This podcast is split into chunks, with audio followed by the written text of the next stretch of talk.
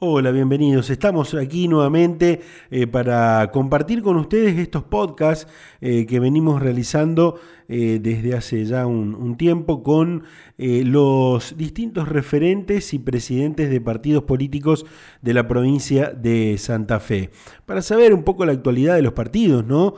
En un año especial, en un año que nos atraviesa desde lo electoral a los argentinos y por supuesto a los santafesinos. Vamos a escuchar cuál es la realidad del partido Igualdad y Participación, partido que fundó Rubén Giustiniani, un político reconocido de la provincia de Santa Fe, multipremiado en lo parlamentario, bueno, senador nacional, diputado, un referente de la política santafesina, que en este caso fundó un partido, Igualdad y Participación, y que tiene justamente como principal figura política a la actual diputada provincial Agustina Donnet, quien va a charlar con nosotros y nos va a contar justamente sobre la actualidad partidaria.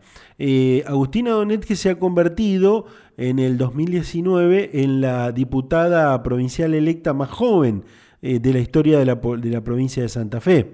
Pero bueno, hoy ya es una realidad más que en este caso una promesa, como lo fue en aquel momento cuando fue elegida. Así que vamos a escuchar a Agustina Donnet, vamos a hablar de todos los temas que por supuesto hacen a la vida política partidaria, pero a la vida política santafesina. Gracias por acompañarnos y los invito a compartir este momento.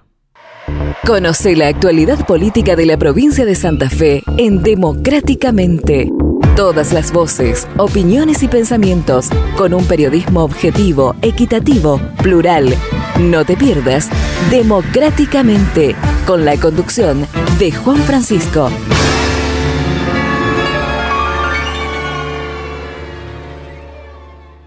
Bien, Agustina, bueno, la idea es hablar de tu partido, del partido que te tiene como referente junto a Rubén Giustiniani. Estamos hablando de Igualdad y Participación. Contame sobre la actualidad del partido en este momento. Bueno, en este momento desde el espacio de Igualdad y Participación estamos llevando adelante una serie de actividades, de militancia, que esperan ser también una respuesta a la situación actual que estamos atravesando, a este contexto muy difícil en términos sociales y económicos, que es el impacto también de la pandemia, y principalmente con acciones de solidaridad con nuestra cooperativa de alimentos Más Igualdad, con las acciones de militancia y de acompañamiento, generando también la organización y la participación de los vecinos y vecinas en todos los barrios de nuestra provincia. Estamos presentes por medio de ollas, por medio de merenderos, por medio de roperos solidarios, por medio de actividades también de intervenciones para recuperar espacios públicos, por medio de ferias, acompañando a los emprendedores que también fueron muy golpeados por la pandemia, y sobre todo acompañando al personal de la salud, que me parece que son también quienes en este momento necesitan mucha fuerza y mucho acompañamiento, también intentando generar una batería de propuestas desde lo legislativo. La verdad que estamos con un grupo de Igualdad muy activo y intentando estar cerca de la gente, que es lo que importa en este momento tan difícil. Bien. Agustina, ¿y cómo se conforma el partido en cuanto a su estructura? Digo, ¿tienen una comisión directiva? ¿Cómo es la estructura provincial? ¿En qué localidades tienen representaciones? Bueno, en este momento tenemos representaciones en diferentes puntos de la provincia, por supuesto en Rosario, en Santa Fe, pero también en todo el territorio provincial, en Villa Gobernador Gálvez, en Pueblo Esther, en Venado Tuerto, en Santo Tomé, en Sunchales, en Reconquista. Estamos trabajando en un montón de localidades, en un montón de lugares donde también estamos creciendo y tenemos compañeros por toda la provincia, como te decía, militando con la cooperativa Más Igualdad, militando con un montón de acciones, y por supuesto que tenemos también una comisión directiva, tenemos un espacio con una representación también por supuesto territorial y con un montón de criterios, con participación de las mujeres, con participación de los jóvenes, que nos parece que también enriquece la toma de decisiones en un espacio como el nuestro. Uh-huh. Con vos y Rubén Giustiniani tienen una representación legislativa también, con una fuerte agenda marcada con proyectos de gran impacto social, ¿no? Sí, claro, por supuesto. Como te decía, Rubén Giustiniani es uno de los parlamentarios más reconocidos a nivel país. Déjame recordar también que tuvo una gran trayectoria de 12 años como senador nacional y ha estado en las grandes discusiones a nivel nacional aportando la mirada santafesina, y creo que eso es un gran reconocimiento que también lo podemos trasladar y un gran trabajo legislativo que también lo trasladamos a la Cámara de Diputados, y como te decía, con proyectos de salud, con proyectos de educación, con proyectos de obras públicas, participando y tratando de generar lo que la gente necesita, ¿no? Poniendo en agenda los temas de la gente, porque siempre lo dijimos, no puede ser que vivamos en una Santa Fe que no tenga una ley de educación, que no tenga una ley de acceso a la información para transparentar las decisiones que se toman en el Estado, una ley de educación sexual integral. No puede ser que vivamos en una provincia que no tenga un marco regulatorio de servicios públicos, que hoy estamos atendiendo a las consecuencias de los terribles tarifazos que se imponen también, pasan a partir del paso de las gestiones. Yo creo que toda esta agenda muy importante que aportamos desde el bloque tiene que ver con una mirada del trabajo de muchísimos años y que tiene que ver también con, por supuesto, con la imagen de nuestro referente, que es Rubén Giustiniani. Bien, un tema que será de debate en los próximos tiempos es la autonomía municipal, donde ustedes no solo han presentado una iniciativa, sino tienen una posición bien marcada, ¿no? Sí, por supuesto. El proyecto de autonomía municipal es para nosotros uno de los grandes debates que se vienen ahora y que esperamos también que la provincia de Santa Fe se ponga a la altura de las circunstancias y termine de dar finalmente una ley de autonomía municipal que lo único que hace es, como te decía, beneficiar a los vecinos y a las vecinas de Santa Fe. En este tema no tiene que haber grieta. Tiene el apoyo nuestro proyecto de los principales bloques partidarios de la legislatura, y nosotros creemos que es una iniciativa muy importante para garantizar principalmente la participación ciudadana y la disposición de los recursos también en las diferentes localidades. Yo creo que la autonomía es una herramienta que le da mucho poder al vecino y que nos da también recursos para llegar con acciones concretas, para fortalecer todos estos temas tan importantes, como te decía, la educación, la salud, la seguridad, con herramientas y con recursos claves. Los intendentes tienen que estar también en esta discusión, porque también los fortalece. Por eso nosotros con Rubén Giustiniani hemos recorrido toda la provincia, llevándole el proyecto a los intendentes que acompañan también este proyecto, y ojalá que la autonomía sea una realidad. Hubo toda una discusión en este tema, una parte de la biblioteca decía que la autonomía se podía garantizar por ley y otra parte de la biblioteca decía que no, que la autonomía tenía que darse por medio de una reforma de la Constitución provincial.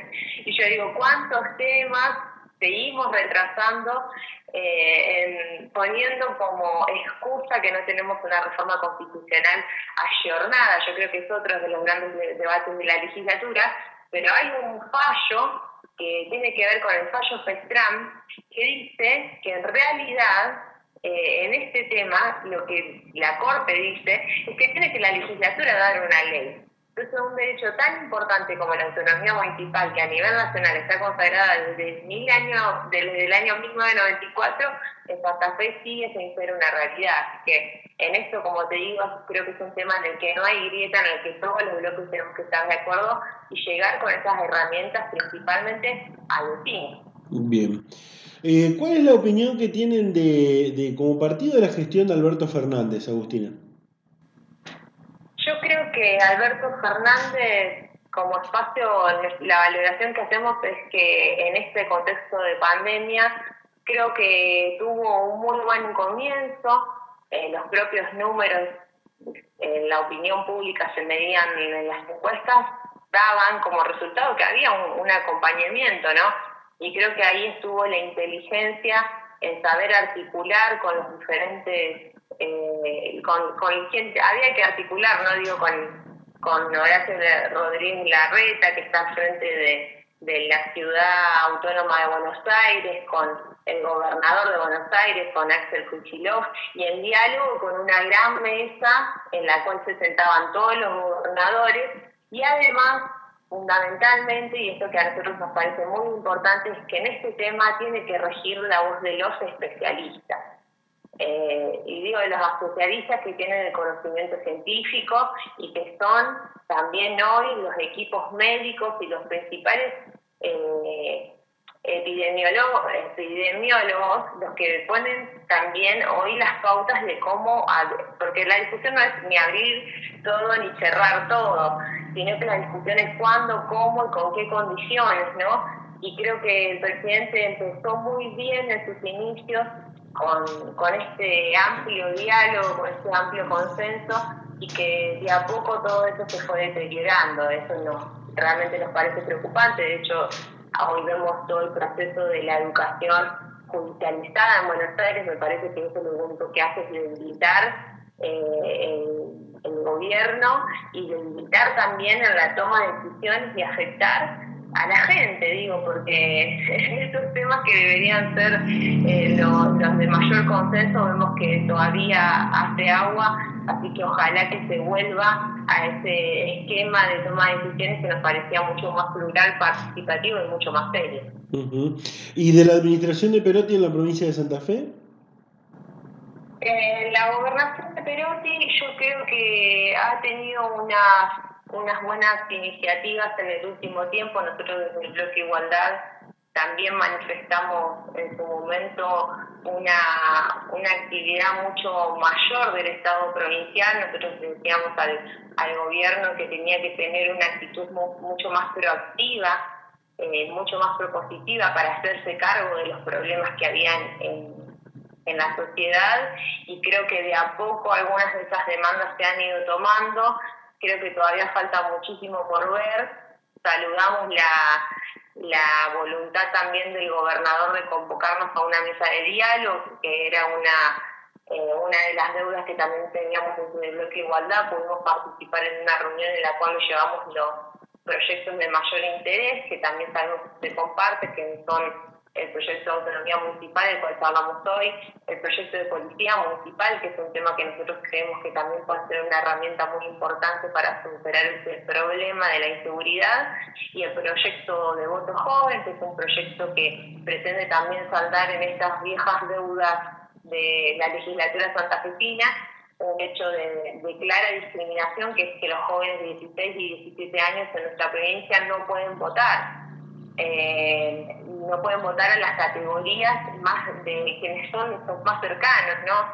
Quienes son los concejales, en el caso, por ejemplo, de las próximas elecciones. Así que todos estos temas en los cuales coincidimos con el gobierno provincial estuvieron siendo discutidos sobre la mesa, y creo que ahí también hay una valoración positiva de la apertura para el diálogo con otros bloques, más allá de las diferencias que me parece que también son claras, como por ejemplo en el tema de la EPE. Bien.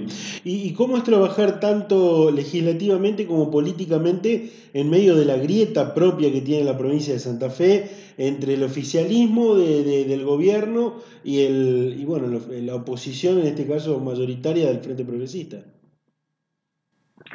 Yo creo que la mirada siempre tiene que estar puesta en las necesidades de la gente. Eso es lo que nosotros pensamos. La grieta lo único que hace es desgastar y debilitar la calidad institucional, además, porque no solamente genera un agotamiento a la gente, porque la gente está enojada y cansada de la política, y creo que en esto también la dirigencia tiene que empezar a hacerse cargo, y digo, no todos nos tenemos que hacer cargo, digo, los que gobernaron, tanto en la provincia como en el país, y no pudieron, no supieron o no quisieron resolver los problemas de la gente, tienen que hacerse cargo y tienen que empezar a generar otro tipo de trabajo que permita, como te digo, superar esas evidentes faltas que hay en nuestra provincia. Y digo, no puede ser que tengamos que seguir discutiendo en pleno siglo XXI el acceso a la educación, el acceso a la salud, el acceso al agua, por ejemplo, cuando son cuestiones de derechos humanos, cuestiones básicas. Y creo que en estas cuestiones en las cuales tenemos que trabajar con mucha más seriedad y con mucho más compromiso, y que la grieta es algo que deteriora absolutamente, como te digo, todas las posibilidades de avanzar en una agenda propositiva. Así que nosotros desde el bloque trabajamos siempre pensando en la gente, caminando los barrios, caminando las calles, y siendo esa voz que creo que falta en la legislatura, esa voz que es independiente de los grandes aparatos, independiente de las grandes estructuras partidarias, y que se presenta hoy como una realidad política nueva, como una realidad política joven, como una realidad política cargada de la participación de un montón de vecinos y vecinas que tienen voz propia y que estamos muy contentos de poder llevarla a la legislatura. Bien. Agustina, ¿discutieron en el seno del partido la posibilidad de nuevas alianzas, pensando en este año electoral como en el próximo, como en el futuro en este caso? Yo creo que es muy pronto para hablar de las elecciones, porque seríamos un poco desencajados de la realidad si estuviese nuestra principal preocupación puesta ahí. Creo que hoy por hoy la realidad de la gente está en poder superar esta pandemia, en que la vacunación llegue a la mayor cantidad de la población, en que los recursos económicos y sociales estén dispuestos y al servicio de los más necesitados, y creo que ahí está puesta la prioridad de nuestro trabajo. Dicho esto, por supuesto que tenemos en cuenta que este año es un año electoral, no desconocemos eso, y nuestra idea es claramente competir este año. Creemos que somos una fuerza alternativa y competitiva, y que tiene que tener una realidad hoy en la propuesta electoral de este año. Así que por supuesto que estamos trabajando muy duramente en eso, pero también con la cabeza puesta en los problemas de la gente, y en que sean esos problemas los que tengan una representación electoral. ¿Hubo acercamientos al Frente Progresista, por ejemplo? ¿Hubo algún acercamiento? Hay quienes dicen que hubo algún acercamiento ya con el Frente Progresista, ¿es así? Nosotros desde el espacio dialogamos con todos los bloques políticos. Así que claramente hubo diálogo, como lo hubo con todas las fuerzas políticas y como es común también de todo el resto de las fuerzas. Así que sí, estamos en diálogo. Bien, y por supuesto, lo decía, ¿no? Va a haber una estructura armada para competir en algunas ciudades con concejales y demás, ¿no? Sí, pero nosotros con el Frente Progresista no tenemos una coincidencia en ese sentido. Nosotros hemos dado vuelta a la página, y el camino que hemos empezado a trazar con Igualdad ha sido otro camino, justamente. Uh-huh. Pero vuelvo a insistir con la pregunta, ¿cómo Igualdad van a presentar seguramente candidatos a concejales en algunas ciudades, presidentes comunales y demás, ¿no? Ah, bien, ahí te la escuché bien. Sí, por supuesto. Nosotros tenemos un gran desarrollo territorial en toda la provincia. Somos un espacio en pleno crecimiento, y sumando también a un montón de gente nueva que se suma a la política y que también tienen sus propios deseos y proyectos locales, con las ideas locales, así que seguramente tengamos un montón de compañeros y compañeras también presentes con vistas alternativas a los grandes aparatos en las diferentes localidades de la provincia. Bien. Para cerrar, Agustina, este va a ser un año desde lo electoral donde se va a estar eligiendo la mitad de los diputados nacionales y nada más y nada menos que los 3 senadores nacionales. Desde tu punto de vista, que seguramente también debe ser el del partido, ¿cuáles son los temas que no pueden faltar en la futura campaña electoral, que obviamente en la futura campaña electoral nacional que atraviesen a los santafesinos, ¿no?